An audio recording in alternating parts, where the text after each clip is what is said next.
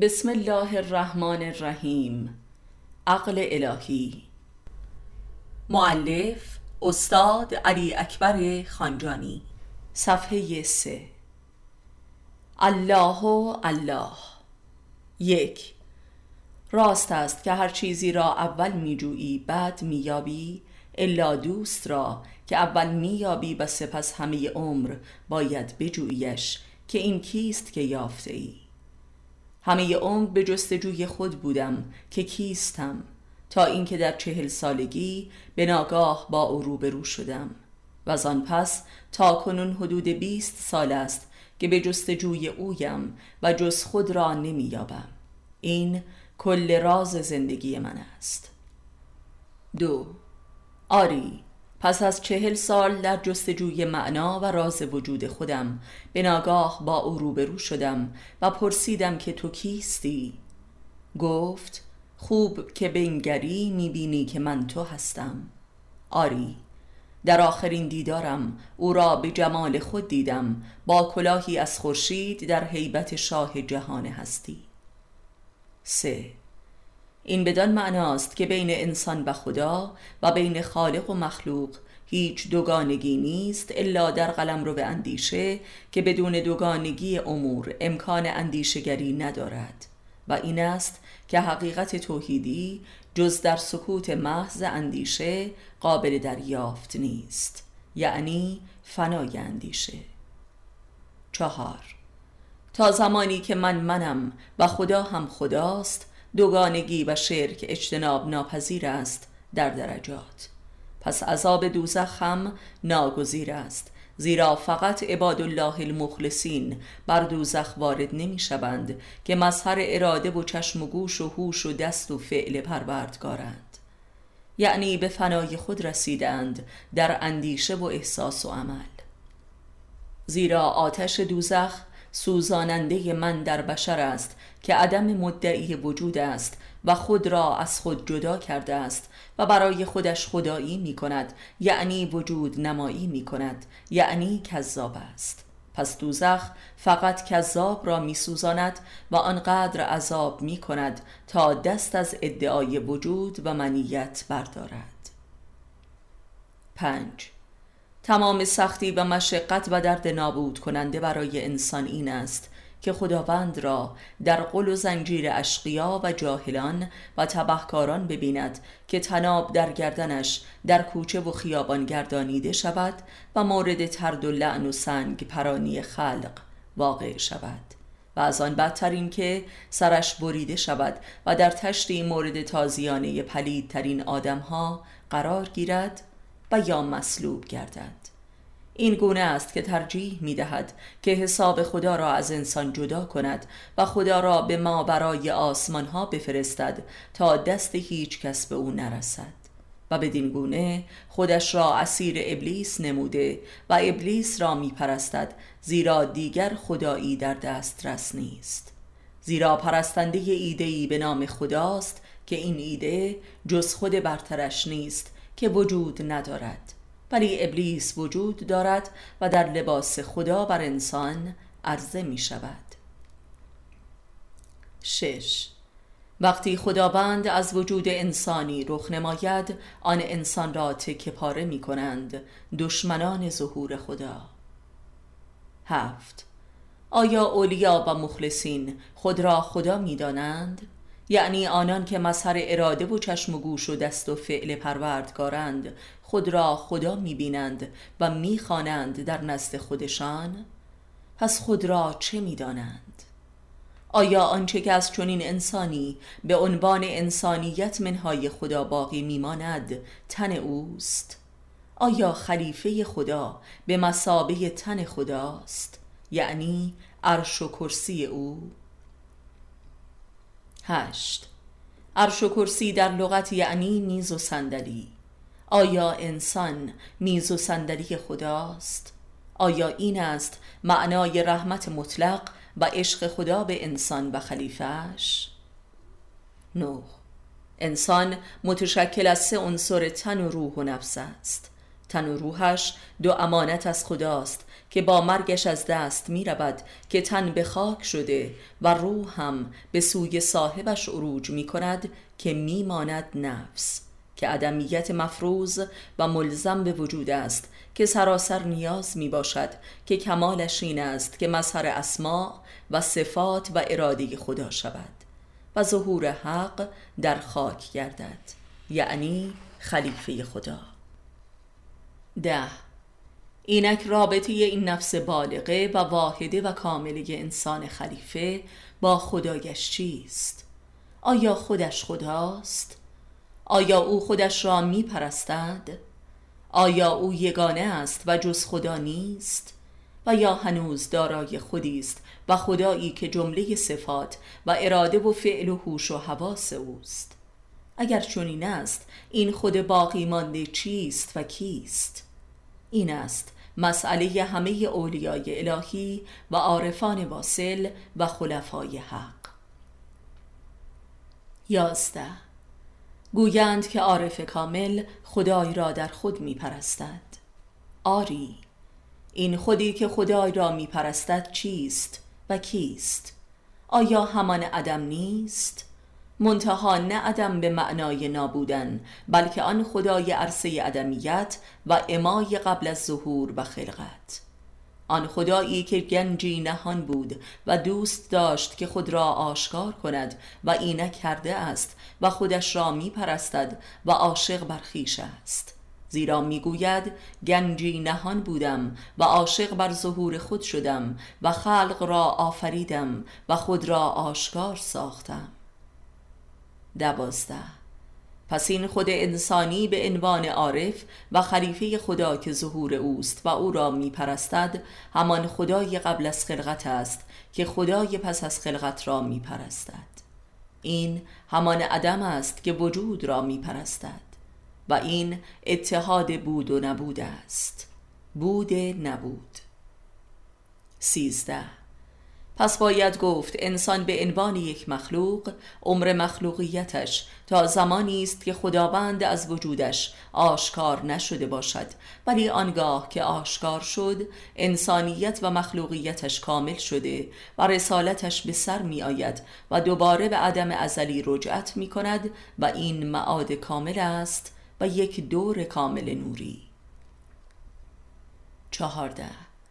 به بیان دیگر خداوند از عرصه هستی اماییش که همان عدم است چون پا به عرصه ظهور می نهد مخلوق می شود که کاملترین صورتش آدم است که کمال ظهورش از آدم منجر به مقام خلافت می شود یعنی جای خالق و مخلوق عوض می شود یعنی خدا از انسان کامل رخ می نماید و انسان باز می گردد و بر عرش امایی فنا می نشیند که جایگاه خداوند ازل قبل از خلقت است.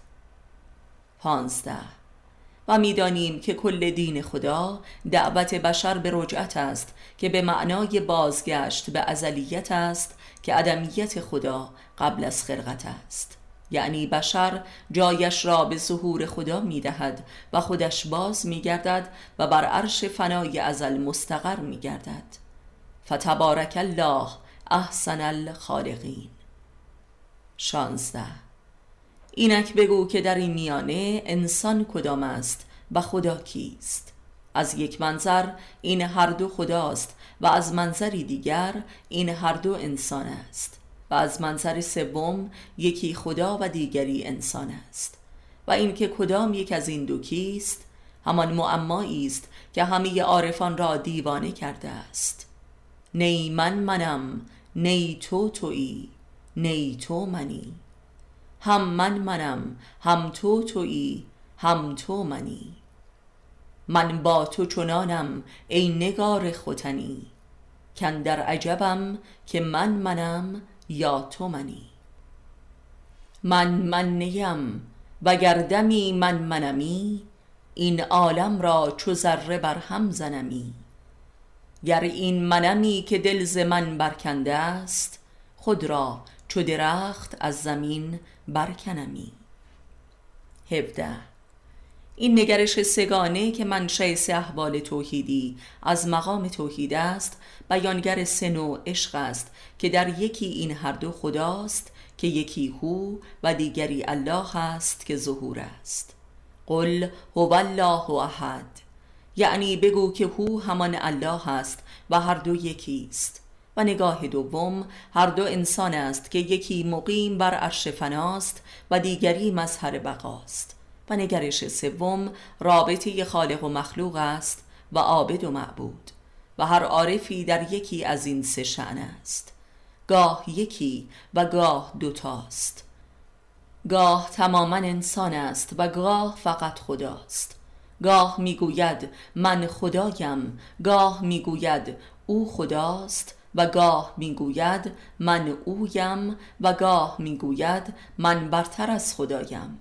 ولی حقیقت این است که همه اوست از ازل تا ابد گاه می‌گوید منم و گاه می‌گوید اویم و گاه می‌گوید ماییم و گاه خود را انسان مینامد و گاه خدا گاه خالق است و گاه مخلوق گاه عابد است و گاه معبود گاه عاشق است و گاه معشوق و گاه عشق و گاه کامل است و گاه ناقص گاه خالص است و گاه مشرک. گاه کافر است و گاه مؤمن. گاه جهنم است و گاه بهشت. گاه بخشنده و مهربان است و گاه قهار و جبار. گاه هست و گاه نیست. زیرا هر آن در شعنی دگر است و برتر است. هجده. پس انسان کامل و خلیفه رویارویی و ملاقات خداوند با خیشتن است. ملاقات هو با الله. رویارویی عدم با وجود.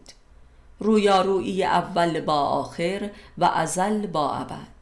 و انسان مجرا و میادگاه این واقعه است که از بابت آن وجود مییابد که وجودش عین خداست. و در اینجا این واقعی وجودی دو اسم دارد خود و خدا. انسان و الله. کن در عجبم که من منم یا تو منی. و این واقعی عشق است و آنکه عشق را نشناسد و نفهمد در اینجا یا کافر می شود و مرتد و یا مشرک و شقی. و به ادابت و جنگ با اولیای الهی برمیخیزد تحت عنوان دفاع از توحید. و این مقام خلافت ابلیس است در نقطه مقابل خلافت الله. نونزده هرگاه که انسانی به درد خود شناسی که همان عشق به ظهور خیشتن است بارور می شود خلق جدیدی آغاز می گردد و این همان لحظه است که خداوند در هستی اماییش که عین نیستی بود عاشق به ظهور خیشتن گردید و خلقت آغاز شد. پس درد خودشناسی و ارادی به ظهور باطل خیشتن یک درد و عشق و اراده الهی است. و این معنای خلق جدید عرفانی می باشد و این خود خداوند است که از اعماق ذات انسان عارف ارادی به ظهور دارد و از این منظر است که خطاب به انسان عارف میفرماید یاری کن مرا تا یاری کنم تو را. یعنی مرا در ظهورم از خود یاری ده تا تو را در ظهورت یاری کنم زیرا این دو ظهور امر واحدی است. چون که خدا همان خود خود انسان است. پس بین انسان و خدا جز شیطان حائل نیست که حق شرک و شک و جهل انسان نسبت به خداییت خیش است. یعنی خلافت. این است که شیطان هم فرستاده خدا به سوی انسان است که دوگانگیش را به او خاطر نشان می کند و به سوی اخلاص و توحیدش میراند به جبر. پس شیطان جبر وحدانیت انسان خداست. بیست. پس واضح است که انسان عارف همان قایت مقصود خدا از خلقت است و وجودش محل ظهور آن گنج پنهان عدم است.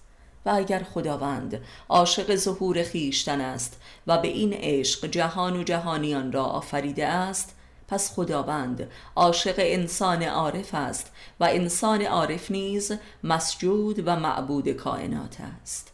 زیرا مبدع و معاد موجودات می باشد و اینانند همان کسانی که در قرآن کریم وعده به ظهورشان شده است. به زودی گروهی را پدید می آورم که عاشق بر خدایند و خدا نیز عاشق بر آنهاست. قرآن 21 پس اگر پس از حدود چهل سال درد خودشناسی و عشق به ظهور خیش به دیدار با او نائل شدم این همان ظهور من و شناخت من از خودم بود که کاملترین این دیدار هم به صورت آسمانی خودم بود و این که زن پس در ادامه جستجو و شوق دیدارش جز خود را نمییابم. جز این چه معنایی می‌تواند داشت؟ 22 آیا خدای قبل و بعد از ظهور و آفرینش هیچ فرقی ندارد و مساوی است؟ متاسفانه تقریبا همه فلاسفه و حتی عارفان فلسفی مشرب میپندارند که توحید این است که بگویند خداوند قبل و بعد خلقت مساوی است و این مساوات را توحید میپندارند همانطور که عدالت را مساوات میپندارند در حالی که خود خداوند در کتابش بارها پس از هر خلقتی میفرماید که افزون و افزونتر و برتر و عالی می شود که فتبارک الله عین این معناست. و درست به همین دلیل است که قایت آفرینش و ظهورش یعنی انسان و انسان کامل را جانشین خود می سازد زیرا برتر از اوست. وگرنه امر خلافت یک تعارف و شوخی محمل است. که نیست. یعنی خداوند در عرصه خلقت عالم و آدمیان فقط علم قدیمش را تعین نبخشیده است و بلکه علم برتری پدید آمده است و آن علم عشق است که در ماهیت هویی و امایی خداوند نبود. 23 وقتی خداوند در معراج محمدی به آخرین فرستادهش می‌فرماید که ای محمد آیا میدانی که چرا تو را به چنین مرتبه ای از قرب آوردم که هیچ رسولی را نیاورده بودم؟ زیرا می‌خواهم علی را به تو معرفی کنم و بدان که نسبت تو به من مثل نسبت من است به علی. یعنی همانطور که محمد بنده و پرستنده و مرید مطلق خداست خدا هم با علی چنین است. و می‌دانیم در واقعه معراج از جمله وقایع خارق العاده که بر پیامبر آشکار شد صلات خداوند بر علی بود که رسول خدا را غرق در حیرت ساخت که این سرآغاز خلقتی دیگر و بسیار برتر بود که به زودی به دست و اراده و عشق علی و علیین آغاز می‌شد. همانطور که علی سالها بعد در خطبه ای فرمود که من جهانی آفریدم هفتاد هزار بار برتر از کل زمین و آسمان ها و در این خطبه بود که حتی عارفترین مریدان سرگشته و حیران شدند و ما بقی علی را دیوانه و مرتد بر خدا خواندند که خوارج نیز از این دسته بودند و اتفاقا این خطبه پس از جنگ سفین در مسجد کوفه خوانده شد. 24 و علی سلسل جنبان و ایدئولوگ و فرمانده و امام همان خلق جدید است و انسانهای جدیدی که خداوند در کتابش پیشا پیش وعده خلقشان را داده است که رابطشان با خداوند عاشقانه است و این عشقی دو جانبه است که بیان همان یاری متقابل بین انسان و خداست 25 پس خلق جدید انسان بر علم قدیم خدا نیست. بلکه بر عشق است. که پس از پایان خلقت عالم و آدم آغاز شد در روز هفتم که بر عرش نشست و خلقش را نظاره کرد و دید همه چیز را آفریده است و این همان است که در علمش بود و می‌خواست و این ظهورش بود. ولی به ناگاه با خود گفت نه من باید برتر از علم و اراده خود باشم یعنی برتر از خودم شوم. و بدین گونه عشق آغاز شد و اراده کرد که ای از انسانها را برای عشقش بیافریند. یعنی خداوند را پرستیده شدنش راضی نکرد و خواست که خودش پرستنده و عاشق و مرید باشد. پس می بایستی کسی برتر از خدا باشد که به راستی و حقا لایق عشق ورزی و پرستش خود خدا قرار گیرد که نخستین محبوب و معشوق و مرادش علی شد که خبرش را پیامبر خاتم در معراجش اعلان فرمود. در اینجا بود که ابلیس پس از شش هزار سال عشق و عبودیتش به خدا کافر شد و قهر کرد و به جهنم رفت تا نگذارد هیچ انسانی محبوب خدا شود و خدا همین رخصت را به او داد.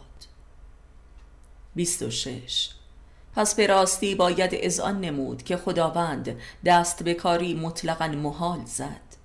زیرا مگر می شود مخلوقی به مقامی برسد که از خالقش بهتر و برتر شود تا آنجا که خالق را عاشق و پرستنده و مرید خود سازد؟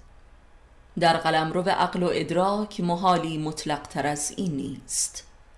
27 پس باید دانست که خلق جدید عرفانی واقعی برای هر عقل و علم و علیت و امکانی است. و بلکه وقوع یک محال مطلق است که برخلاف همه قوانین و قواعد عقلی و علمی و فلسفی و شرعی و بلکه وجودی است. تا آنجا که کسی چون ابلیس که مظهر عشق و عبودیت و عقل کل خلقت بود در فهمش عاجز و دیوانه و کافر شد و خداوند هم به او گفت تو نمی‌فهمی. زیرا خداوند آشکارا. به همه پرستندگانش امر کرد که زین پس به جای من آدم را سجده و پرستش کنید و این واقعی ضد وجود بود و برخلاف همه قوانین آفرینش. زیرا قبلا فرموده بود که انس و جن را نیافریدم الا اینکه مرا بپرستند. و اینک میفرماید که همه بایستی خلیفه مرا بپرستند. 28 کمترین مثالی که برای فهم این واقعه مطلقا محال می‌توان زد این است که مثلا پادشاهی به ناگاه تصمیم بگیرد که یکی از رعیتهای قلم رو به سلطنتش را بر تخت پادشاهی خود بنشاند. و خودش در جایگاه رعیت و خدمتگزار رعیت خود قرار گیرد و برتر از آن این که این رعیت بر تخت سلطنت نشسته موفق شود. علاوه بر قلم رو به سلطنت خیش چندین کشور دیگر را فتح نموده و بر قلم رو به سلطنت خود بیفزاید. آیا چنین چیزی ممکن است؟ 29 یک چنین انسانی که خداوند در او خودش را دیدار می کند و هر دیداری در هر خلیفه جدیدی نیز جدید است و نیز برتر و این است که می‌گوییم انسان کامل مظهر الله اکبر است و الله اطهر و الله اقدر و الله ارحم و الله اکرم و الله الا خلق و الله اعلم و الله اعلا و الله الا عشق و الله اهو و همه اینها بیان ذات کلمه الله است. سی پس اگر بخواهیم از این منظر عشق خدا را تبیین کنیم چیزی جز اراده به فنای خود نیست که این اراده به از خود گذشتن است به تمام و کمال و این فناست که سر ظهور خداست از انسان. و نیز عین همین واقعه در انسان عارف است نسبت به خدایش. و این مسابقه فنای خود است بین انسان و خدا. و این همان یاری بین انسان و خداست. ولی بدان که نهایتا و نیز در هر مرتبه ای از این عشق برزی و فناجویی این خداست که برنده و برتر است در عشق و فنایش نسبت به انسان. چرا که همواره این انسان و جمال انسان است که آشکار است و خداست که قایب می نماید و نیست. در قیامت کبرا نیز ظهور ذات وحدانی خدا به جمال انسان است و این است که کافران و منکران این عشق خدا از حرس و حسرت و ادابت و ندامت خود را با صورت در آتش دوزخ سرنگون می کنند تا خدا را از جمال انسان دیدار نکنند. یعنی چشم دیدن عشق خدا به انسان را ندارند. سی و یک در مشاهده چنین عشقی از جانب خدا به بشر است که عارفان می‌گویند جز فنای خودم از عشق تو تدبیر چه بود؟ و این است سر مکتب فنا در عشق عرفانی و خلق جدید انسانی. سی و دو کل اجر و عشق خدا به عارفش از اینجاست که عارف در حین بینیازیش به دنیا و اهلش و در عین رهایی از قرایز برای رضای او در حیات دنیا و در میان دنیا پرستان زیست می کند و با شقی ترین و جاهل ترین و کورترین و کرترین آدمیان متعامل می کند تا شاید شنوا و بینا و زنده شوند.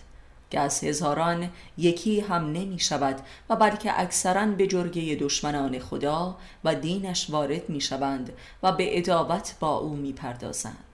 و همچون پرورش مار در آستین است و عین دشمن دوستی. و عارف فقط در اینجاست که عشق خدا را پاسخ می تواند داد. به خصوص آنگاه که سفره رحمت و کرمش را در خانه بخیل ترین و شقی ترین آدمیان می گستراند و خود نیز بایستی بر سفره آنان بنشیند و رزق الهی خود را از دست آنان بستاند. اینها جمله امتحان عشق ورزی با خداست در نزد ضد عشق ترین خلایق. سی و سه همه نجواها و القاعات و آموزه های ابلیس به بشر چیزی جز گمراه ساختن بشر در قبال عشق و رحمت مطلقی خدا به بشر نیست و نیز نسبت به عشق اولیای الهی به خدا و خلق. سی و چهار. در هر عصری بر روی زمین فقط یک نفر است که خدای را به راستی می شناسد و می پرستد و ما بقی خود را می پرستند و یا مشرکند. سی و پنج. خداوند با خلقش عادل و در تعادل است کلن و جزءا این همان وحدت وجود است که خدا عین خلق خیش است و خلقش مظهر اوست که این عدالت و وحدت و توحیدش از رحمت و عشق اوست. و لذا همواره رحمتش بر عدلش سبقت و سلطه دارد و لذا خلقش همواره برتر از خود اوست زیرا خلقش آشکار و او پنهان است. و در خلقش همواره الله اکبر است و فتبارک الله است. اگر همین راز را دریافتی کل اسرار را یافته ای سی و شش کل جهان هستی به عنوان موجودی واحد مظهر یگانگی اوست و یکایک مخلوقاتش نیز به تنهایی هم مظهر اوست و این عدالتش با خلق است کلا و جزءا. که این عدالت از رحمت و عشق او به خلق است که با یکایک مخلوقاتش حضور دارد. ولی حضور خلق است که آشکار و عیان است و او پنهان.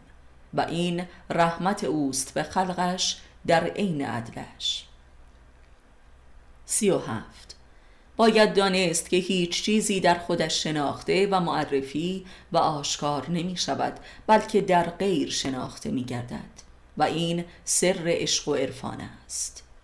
سی و هشت. خداوند هم در انسان شناخته می شود.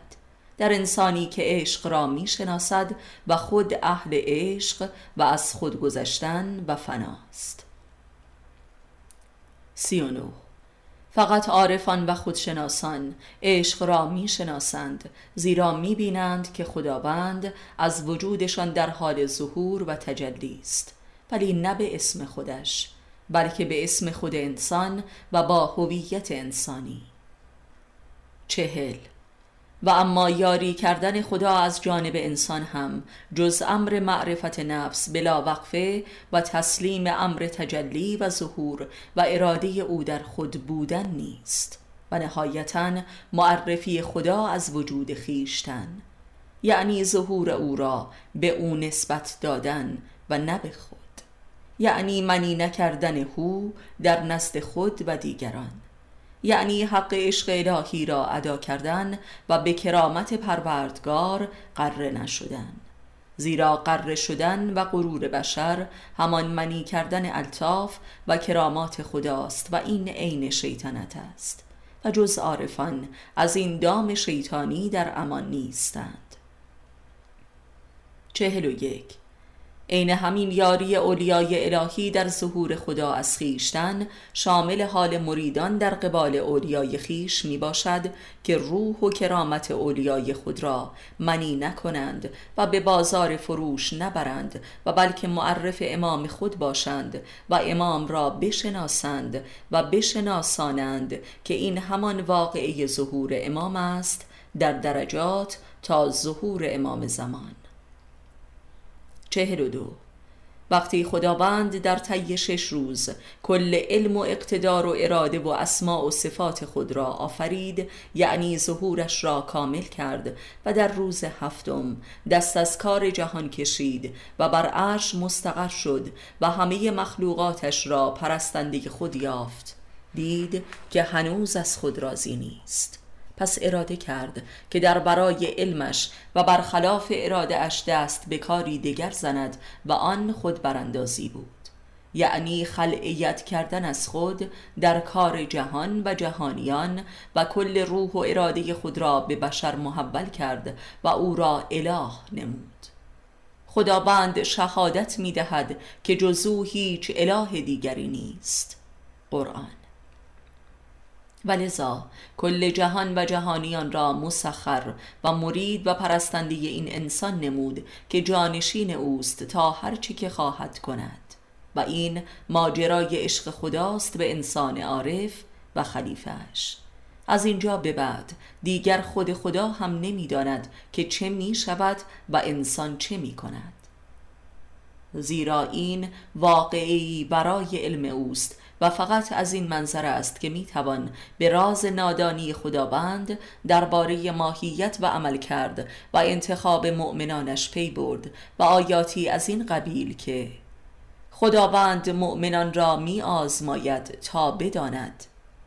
که این به دلیل اختیار مطلقی است که به خلیفه اش بخشیده است که این اختیار از علم او نیست بلکه از عشق اوست. و از این پس کار جهان و جهانیان در اراده خلفای او بر روی زمین است و این سرآغاز رزبان خداست یعنی عرصه‌ای که خداوند از خودش راضی شد. ای نفس مطمئنه به سوی پروردگارت بازگرد که از تو راضی است پس از او راضی باش. قرآن.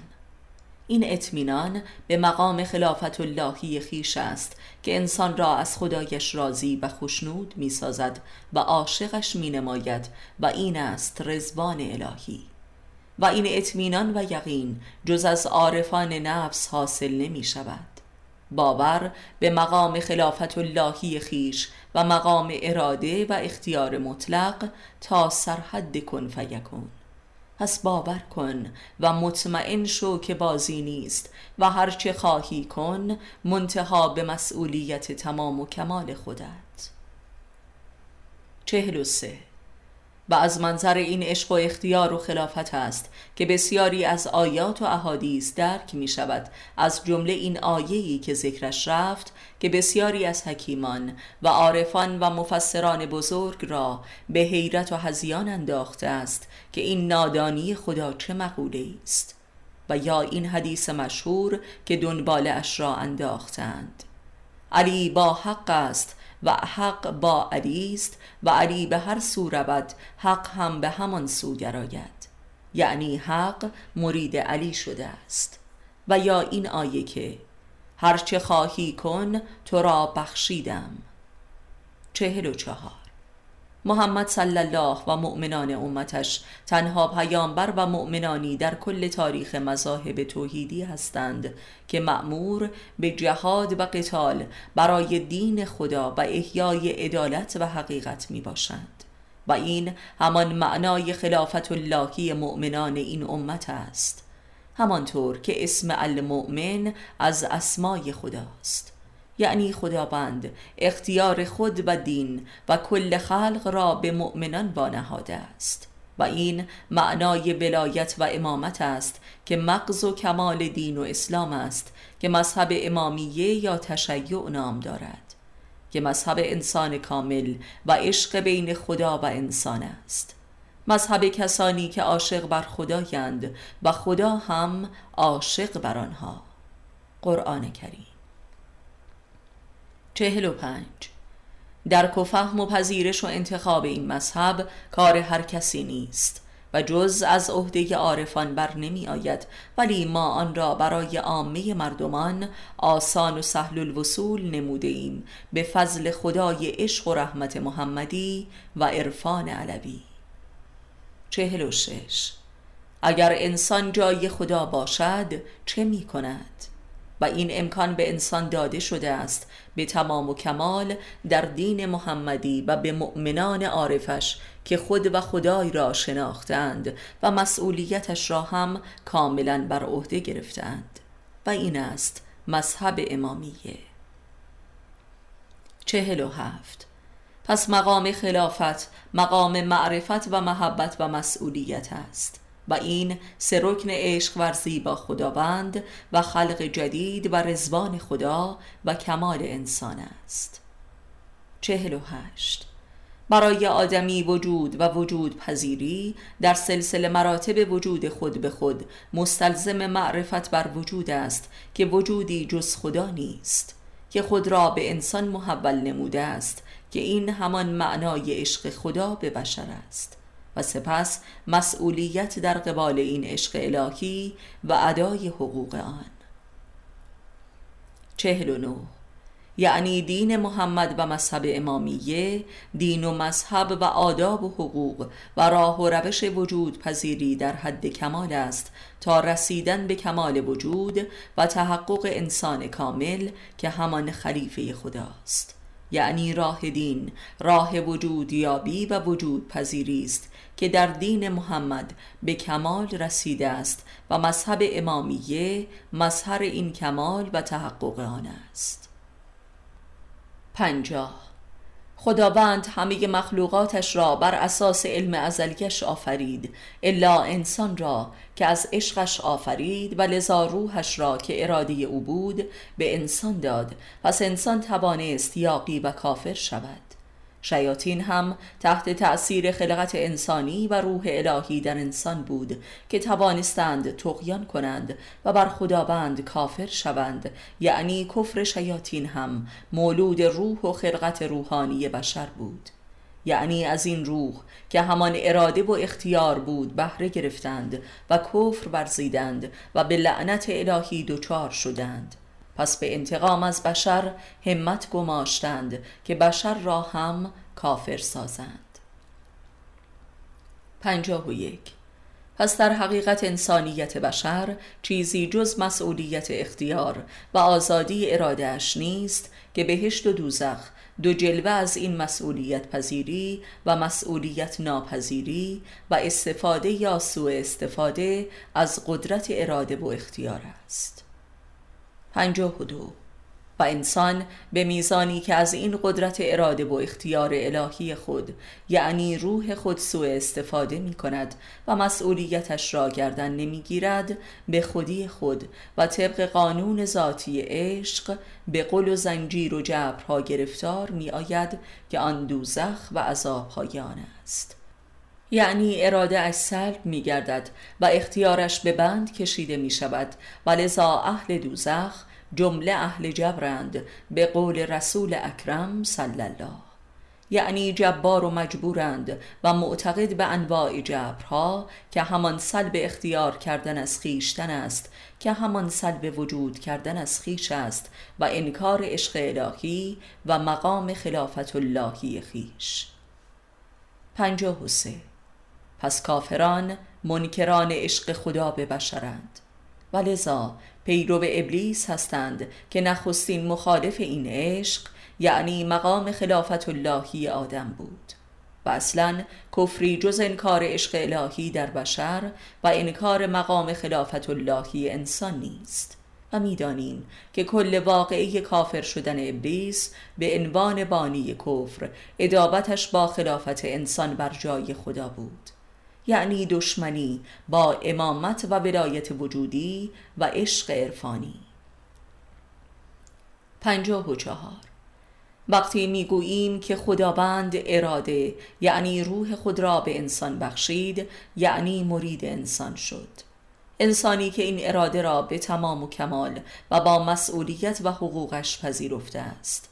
و این همان معنای حدیث قدسی در معراج است که خداوند به رسولش فرمود که نسبت تو به من مثل نسبت من به علی است و یا این سخن که علی به هر سو رود حق هم به همان سو گراید. پنجاه و پنج. پس بدان که خلیفه و ولی امر خدا کارگزار اراده خدا نیست بلکه صاحب اراده و صاحب روح اوست. کل جهان هستی و مخلوقاتش کارگزار اراده و امر و روح الهی هستند و خلیفه خودش محل و مظهر این اراده و امر است. و طبق ده ها آیه قرآن روح خدا همان امر اوست که اراده اوست. این همان امانتی است که زمین و آسمان ها از پذیرشش عاجز ماندند و نزدیک بود که نابود شوند. ولی انسان آن را پذیرفت که از ظلم و جهلش بود. قرآن کریم ولی بعدا اکثرا آن را انکار کردند و به انواع جبرها پناه بردند. جبر تاریخ جبر ژنتیک جبر نژاد جبر اقتصاد جبر سیاست و حکومت و قرایز و مشیت الهی که این آخری ابلیسی ترین انکار هاست پنجاه و شش. در حقیقت پذیرش مسئولیت این امر و اراده و روح الهی و مقام خلافت عین لبیک گفتن به عشق خداست نسبت به انسان و این لبیک مستلزم خودشناسی و خداشناسی و عشق شناسی است همانطور که ذکرش رفت. پنجاه و جهان هستی و کل مخلوقاتش کارگزار و مسخر اراده خلیفه و عاشق خدا می باشند از جمله کل بشریت خواه ناخواه. پنجاه و هشت. پس دیدیم که خداوند کل صفات خود را به زمین و آسمان ها و موجوداتش داد. و اما اراده و روحش را به خلیفه اش بخشیده است و بدین طریق کل جهان هستی هم مسخر اراده خلیفه است. پس آیا از خداوند چه باقی میماند جز جمال محض او؟ و این است که در قرآن کریم که دین کامل آخر و زمان است جستجو و شوق لقای الهی تنها مقصود و انگیزه از دین گشته است. و میزان کفر از ایمان و شرک از اخلاص و هدایت از زلالت و این همان مذهب اصالت عشق جمالی است. پنجاه و امر و اراده و روح خدا حاوی کل صفات و اسمای او نیز هست. و لذا انسان صاحب روح به اسماع و صفاتش هم دست مییابد که صورت بیرونی آن جهان هستی است. و از این روست که کل جهان بیرون هم به تسخیر خلیفه خدا در می آید که این مستاق جهان صغیر است که جهان متمرکز در وجود انسان می باشد. شست حال با یقینی برتر به این سخن خدا در سوره لیل می رسیم که انسان هیچ چیزی در نزد پروردگارش ندارد که مطالبه کند الا جمال اعلای پروردگارش را که چون بیابد به مقام رضا رسد. زیرا پیشا پیش اراده و روح را از خداوند یافته است که حامل صفات است و فقط جمال اعلایی حق باقی مانده است که باید در لقایش کوشا و مشتاق باشد که راه و روش آن را هم در کتابش بیان داشته است. شست و یک.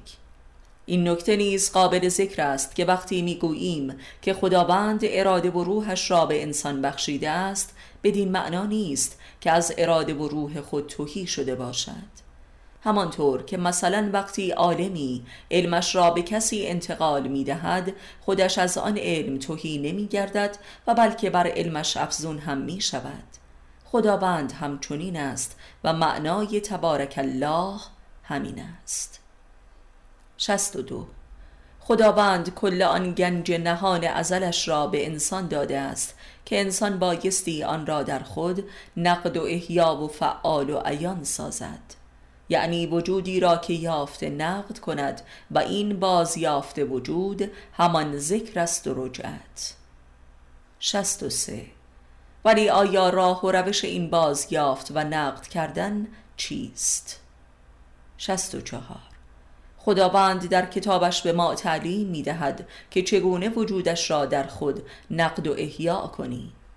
خداوند اهل تقوا را تعلیم می دهد یعنی آدمی به واسطه تقوا علم الهی را در خود نقد و احیا و خلاق می سازد که اصل و اساس وجود ازلی حق است.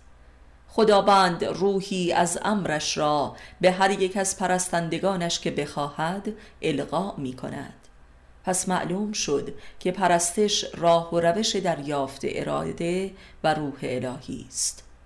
آنان که ایمان آورده و اعمال خود را به صلح آورند خداوند از سویی که نمی‌دانند به آنان از نزد خودش رزق میبخشد.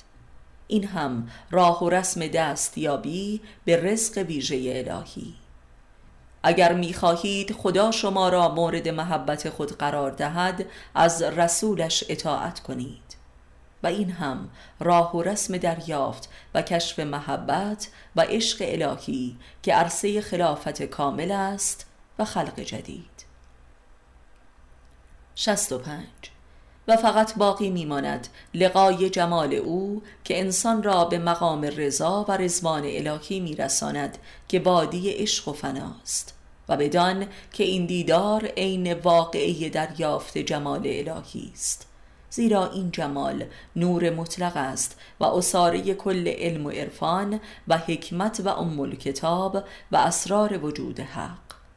و در این دریافت نهایی است که انسان به کمال وجود و اهدیت و وحدت وجود نائل می آید زیرا این جمال همان جمال کل کمالات و تجلیات و آیات و صفات و اخلاق الله است. 66 ولی متاسفانه اکثر انسانها به جای تبعیت و اطاعت از رسولان و امامان خود بلحبسانه به تقلید سوری و کورکورانه می پردازند و به جای تقوا پیشه کردن جهت دریافت علم الهی به حفظ معارف و شعار دادن و موعظه الفاظ بر منبرها می پردازند و این سقوط در نفاق بین عدم و وجود است و ابتلای به ادابت با خدا و رسول و امام.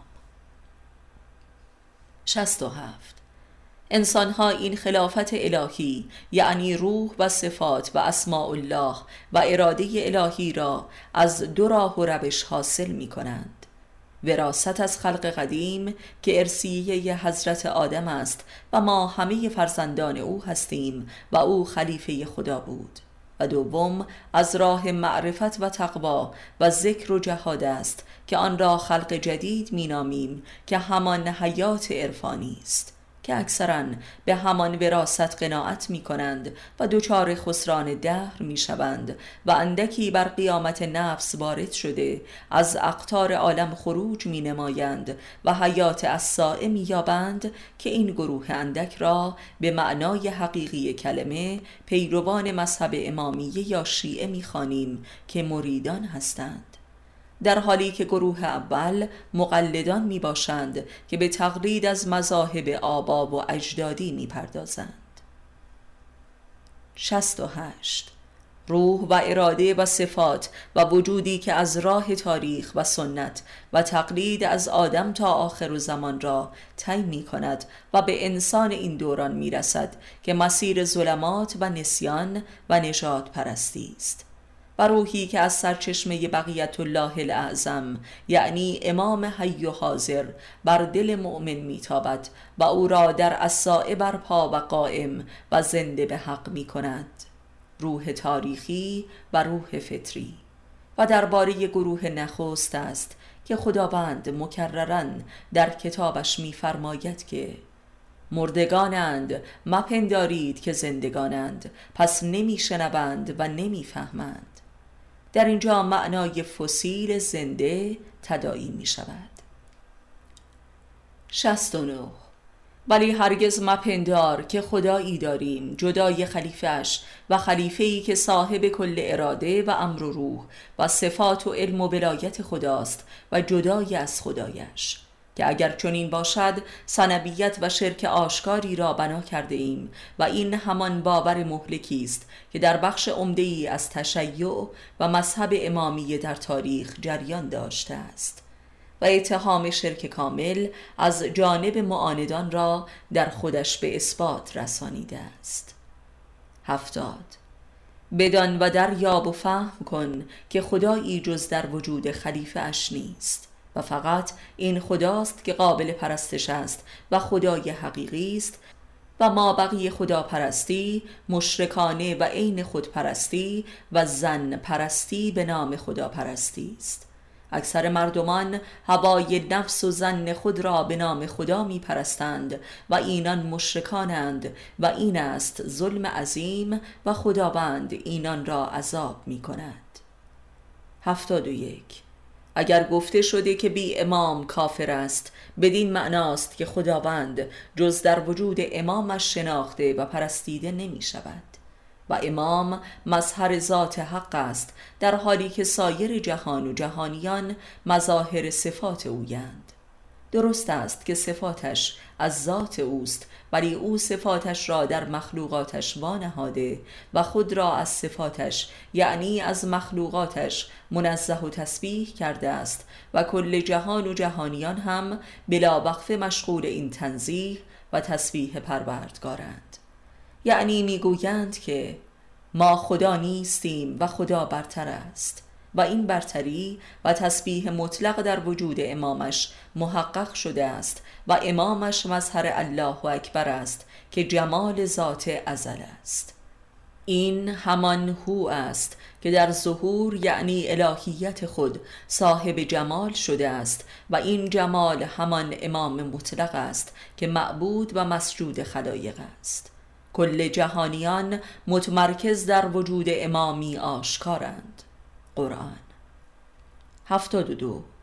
خداوند در خلق عالم و آدمیان از صفاتش منزه شد و نیز از علم خود که علم صفات و ظهور صفات بود و آنچه از او باقی ماند ذات مطلق و ارادی به بودن و بودن محض بود که آن را به انسان بخشید در خلق جدیدش و جمال اعلایش هم جمال این بودن محض و ذات مطلق است. در حالی که سایر صبر آدم و آدمیان هم صبر و جمال و تجلیات صفاتش بود و علمش. ولی در خلق جدید که جمال ذات مطلق آشکار شد به قدرت عشق بود و نه علم. پس خلق جدیدش خلق عاشقانه است و عشق است که جمال ذات را آشکار می سازد هفتاد و سه برای درک این دو خلقت و دو تجلی کافی است که انسان به خودش رجوع کند و تفاوت بین صفات و ذات را فهم نماید که تفاوت بین وجود و ماهیات است. تفاوت بین هستی و چیستی. هفتاد و چهار. انسان اگر جامع و اکمل همه علوم و فنون و قدرتها و هنرها و فضائل اخلاقی باشد باز هم نمی‌تواند بگوید که من جامع این چیزها هستم. انسان همواره برتر از صفات و چیستی ها و بروز و ظهور خیش است.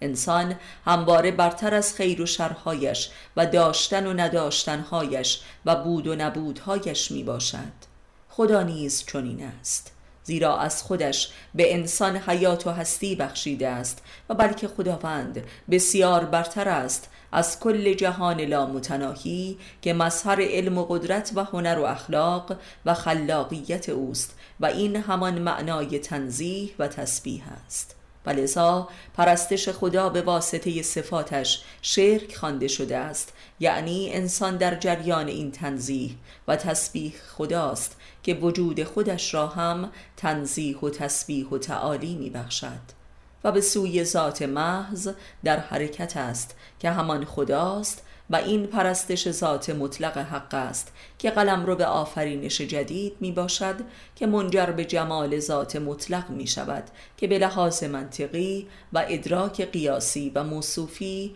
عین جمال فناست. و عشق به دیدار این جمال همان خلق جدید است که خلقی فراسوی خیر و شر و صفات و بود و نبود است و فراسوی علم و اخلاق و شریعت. و علی علیه السلام که سلطان این وادی است مؤمنان را پس از ادای حقوق اسلام دعوت به خروج برای خدا می کند. هفتاد و پنج. انسان به میزانی که بویی از روح خدا را در خود داراست هموار خود را برتر از آنچه که هست و احساس می کند و دارد می بیند و نهایتا خود را برتر از کل موجودیت ظاهری و باطنی خود می داند و احساس می کند و برتر از وجود داشتن. و این سر عشق است که همواره از خود فرا می رود و می گذرد و میل به فنا دارد که همان میل به خداست. و این اراده اساس خلافت و عشق الهی در بشر است. یعنی انسان الهی در جریان خلق جدیدش که لامتناهی است به طرز عاشقانه ای ضد خیش است و نه اینکه خسمان ضد خیش باشد. یعنی از فرط عشق به خودش از خودش میگذرد و این عین پرستش خالصانه خداست و خدا چون این بنده ای را محبت روح خود و خلیفه خود می سازد این همان خدا پرستی در خیشتن است که عین پرستش خود خود است و خدا در چنین انسانی شناخته و پرستیده می شود و این انسان مظهر جمال اعلای ذات مطلق حق است که فرای بود و نبود است و جمال بود نبود و اصفه عشق به فنا.